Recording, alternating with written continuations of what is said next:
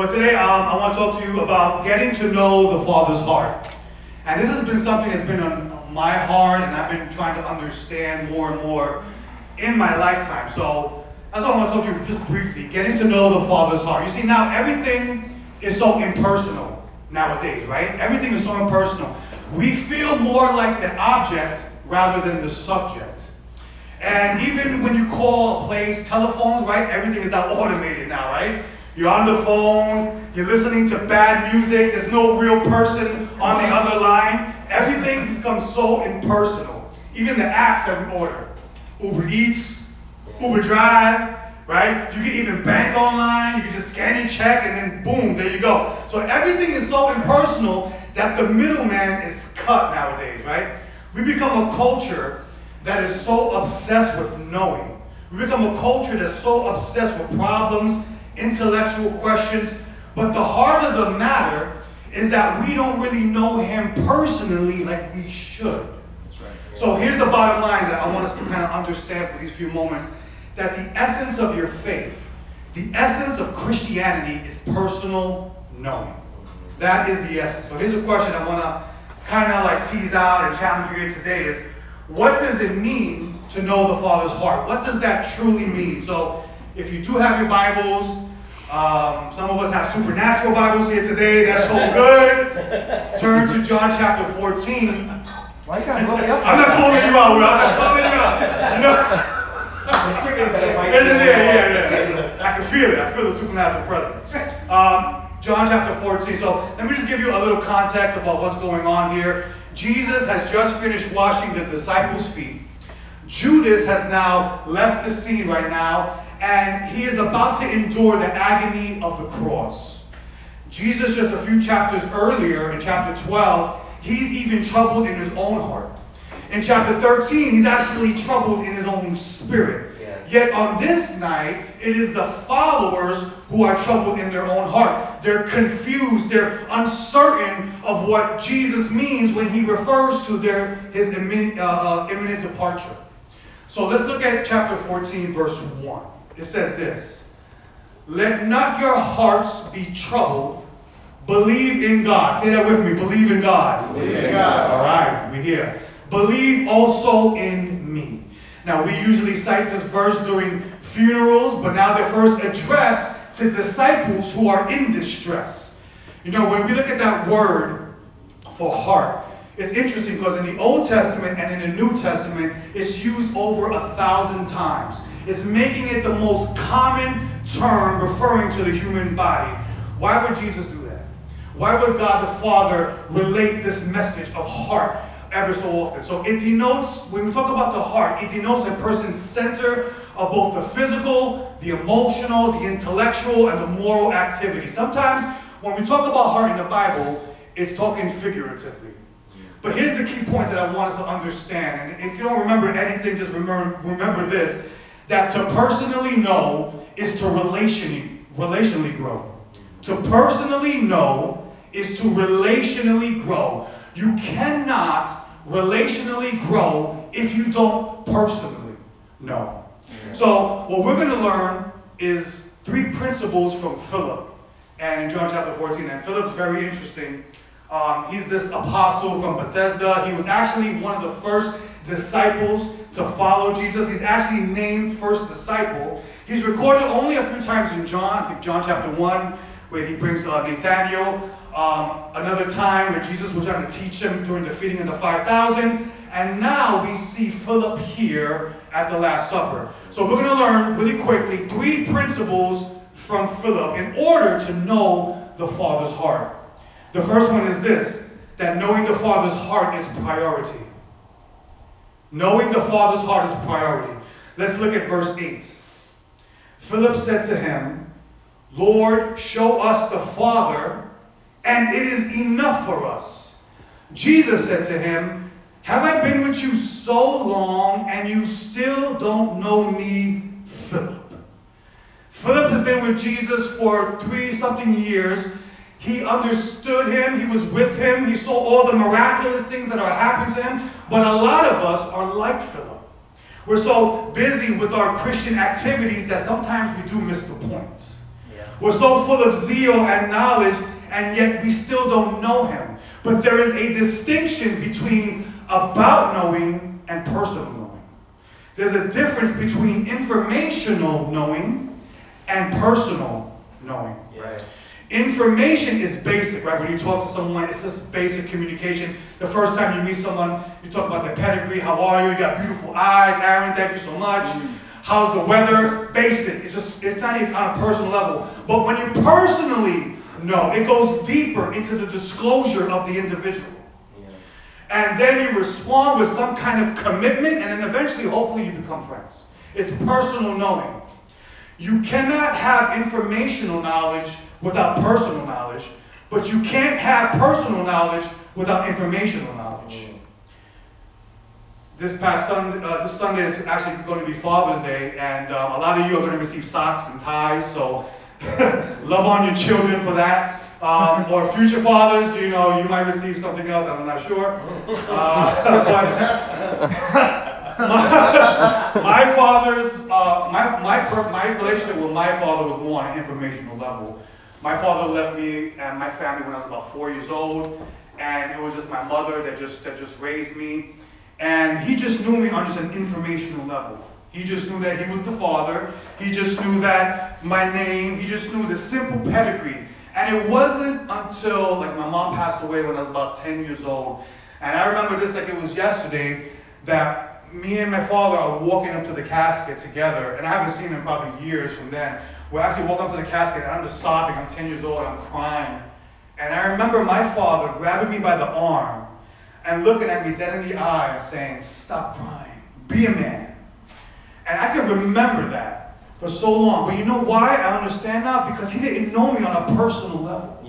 He didn't know what I was going through at that moment. He didn't know me on a personal degree to say, wow, he's emotional. He just lost his mother. He couldn't understand that. And a lot of us were like Philip, that we just know God on just this informational level.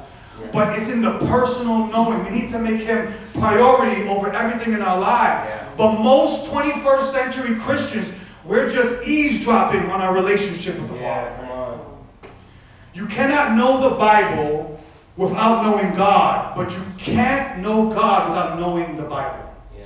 I like John 17, 3, where it says this. He says, Jesus says, and this is eternal life. This is eternal life that they know you. You see, we men, we were built to know him. That should be our priority. That's right. The satisfaction of knowing God should be greater than the satisfaction of being the wealthiest, of being the mightiest, of being even the most handsomest. God should be priority. And just as Philip didn't understand that, to know the Father's heart, we should put him as priority first. The second principle that we learned from Philip is that knowing the Father's heart is problematic.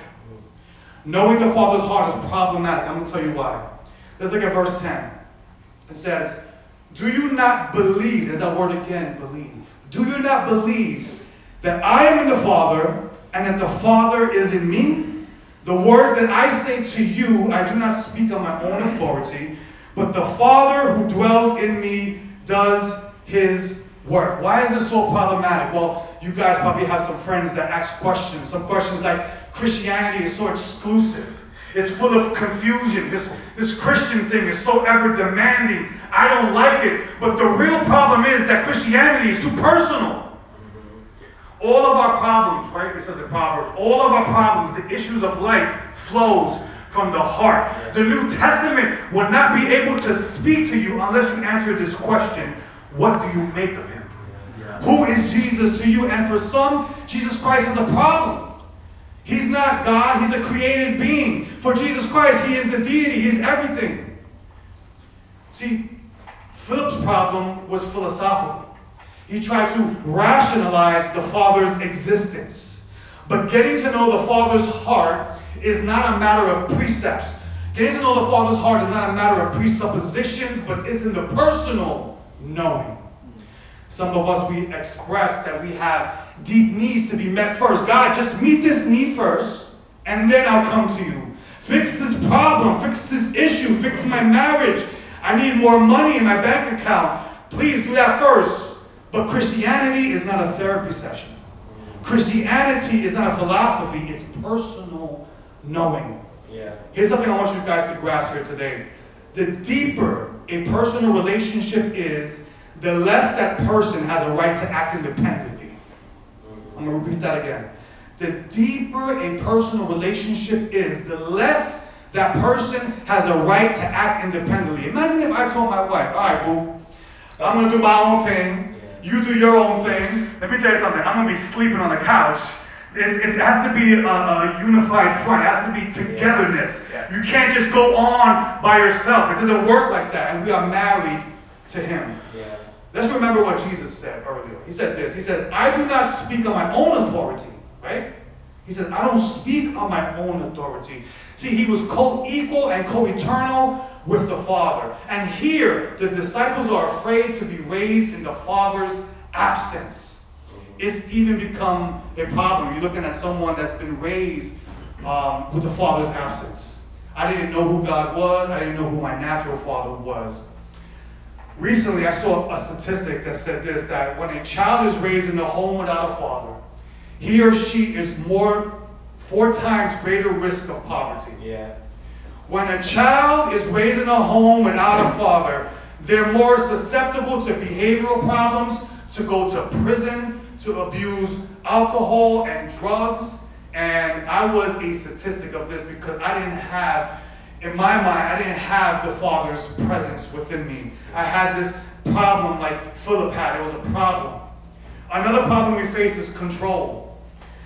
If you avoid personal knowing to keep in control of your, of your life, you're going to lose control anyway. And I want to put it like this in simple terms that commitment, while remaining controlling, is conflicting. When you're committed and you want to try to remain controlling, it's going to be conflicting. It's going to go on against the grain. John, chapter 14, verse 6 says it like this He says, I am the way, the truth, and the life. That's what Jesus said. Jesus said, I am the help for your life. I am the reason for your life. But it's more than saying that I want to get to know you over coffee.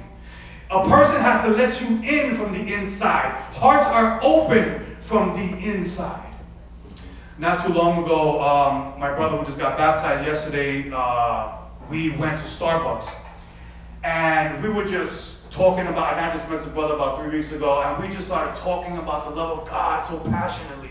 I mean, we got so loud and so Puerto Rican that it was like everybody around us was like, what are these two people talking about? I mean, the dialogue that we were going through and the emotion that we were just expressing, the love of God, and everybody's around us, like looking at us, it, it got to that, it was so joyous, that conversation. That we, when we end up leaving, I remember a lady came down the stairs, literally rushing at us. And she stopped and she looked at me and says, Here, I want to give you this information. Um, I heard you talking about God, and here are some, uh, if you have any questions, you can just call this number and, and do this and that. Obviously, she was from another world religion, but this was a problem for her. It was a problem in her understanding because she thought that she had all the right answers. She thought that she knew about God, but yet she hears these two young, handsome men talking about the love of God, and she couldn't relate to say, I thought I had all the answers. How can they have it? It became a problem to her. It became an issue to her. Sometimes it has to become a problem with us so that we can recognize who we are in Him. It has to go against the grain of our sin. And the last principle is this knowing the Father's heart is perceivable. Knowing the Father's heart is a priority, knowing the Father's heart is problematic, but knowing the Father's heart is perceivable. Knowing is seeing, but here's Philip's motto is seeing is believing. I want to see you first, Jesus, and then I'll believe later. Yeah. Let's look at verse 9. It says, Whoever has seen me has seen the Father. Mm-hmm. How can you say, Show us the Father? It's interesting when you look at the original language of those two words, seen. The first seen is more of an optical scene. It's more like in the natural, I see you, right? But when you look at the second seen, when Jesus says, Whoever has seen me in the physical, but has seen the Father, the second seen is a more discerning. It's clearly trying to understand what that means. So this is what it means. It says, I see you with my eye, but now I see you. I get it now. I understand. Yeah. But a lot of us, we're still stuck in the natural. We're still stuck in that first seen. We're trying to get to that second seen where I could perceive you, I could understand you. Yeah. Knowing about the Father is a necessary precondition of trusting in Him. It's a necessary precondition for trusting in Him. That's why it says, lean not to your own understandings, right? In all your ways acknowledge Him. I like what Romans 10 14 says. It says, How could they have faith in one they had never heard of? We walk by what? Faith and not by sight. It is a faith walk. And in that faith walk, we're able to understand the heart of the Father. But it's a matter of personal involvement. It requires the mind, it requires the will, it requires the feeling. That's why I like what the psalmist says. He says, Taste and see that the Lord is good. We don't really know the quality of the Father until we have tasted in the experience of his friendship. 2 Corinthians 4 6 says this For God, who said, Let light shine out of darkness, has shone in our hearts to give the light of the knowledge of the glory of God in the face of Christ Jesus. And in closing, my, my, my question is Do we know the Father? Do we long for Him?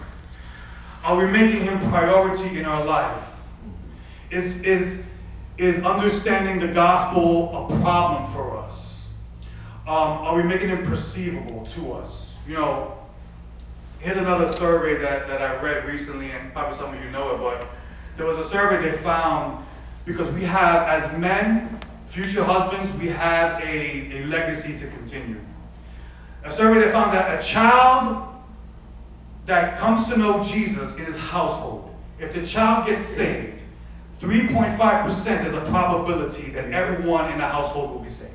Very low numbers. If the mother becomes a Christian, there's a 17% probability that the whole household shall be saved. But if the father is the first one to become saved, there's a 93% probability that everyone in the household shall be saved. You know what that says to, says to me? That fathers, future fathers, we must plan our inheritance. We got to break the cycle of negligence, of personal knowing, because our legacy is on the line. And I've been in that situation where I grew up without a father, and I don't want that to happen again. So, just give you a little backdrop. Nine years ago, I was able to restore the relationship with my dad. And I was actually able to baptize my own father nine years ago. And just yesterday at a baptism, I was able to baptize my own son. What God is doing is He's redeeming the past. On, and He's reconstructing the future. Yeah. And that is a great hope for this future generation it. And that's what we got to trust in Him. And I'm going to leave you with one of my favorite. Um, it, it, if you guys uh, don't know me by now, you're going to hear the word Charles Spurgeon a lot. I just, I, I love him. He's a prince of preachers. He's an old time guy, dead guy, but you know, he's still alive in my heart. Yeah. He said this. he said, We can't always trace God's hand, but we can always trust God's heart. To personally know is to relationally grow. Let's grow in getting to know the heart of your Father. Thank you guys. Love you.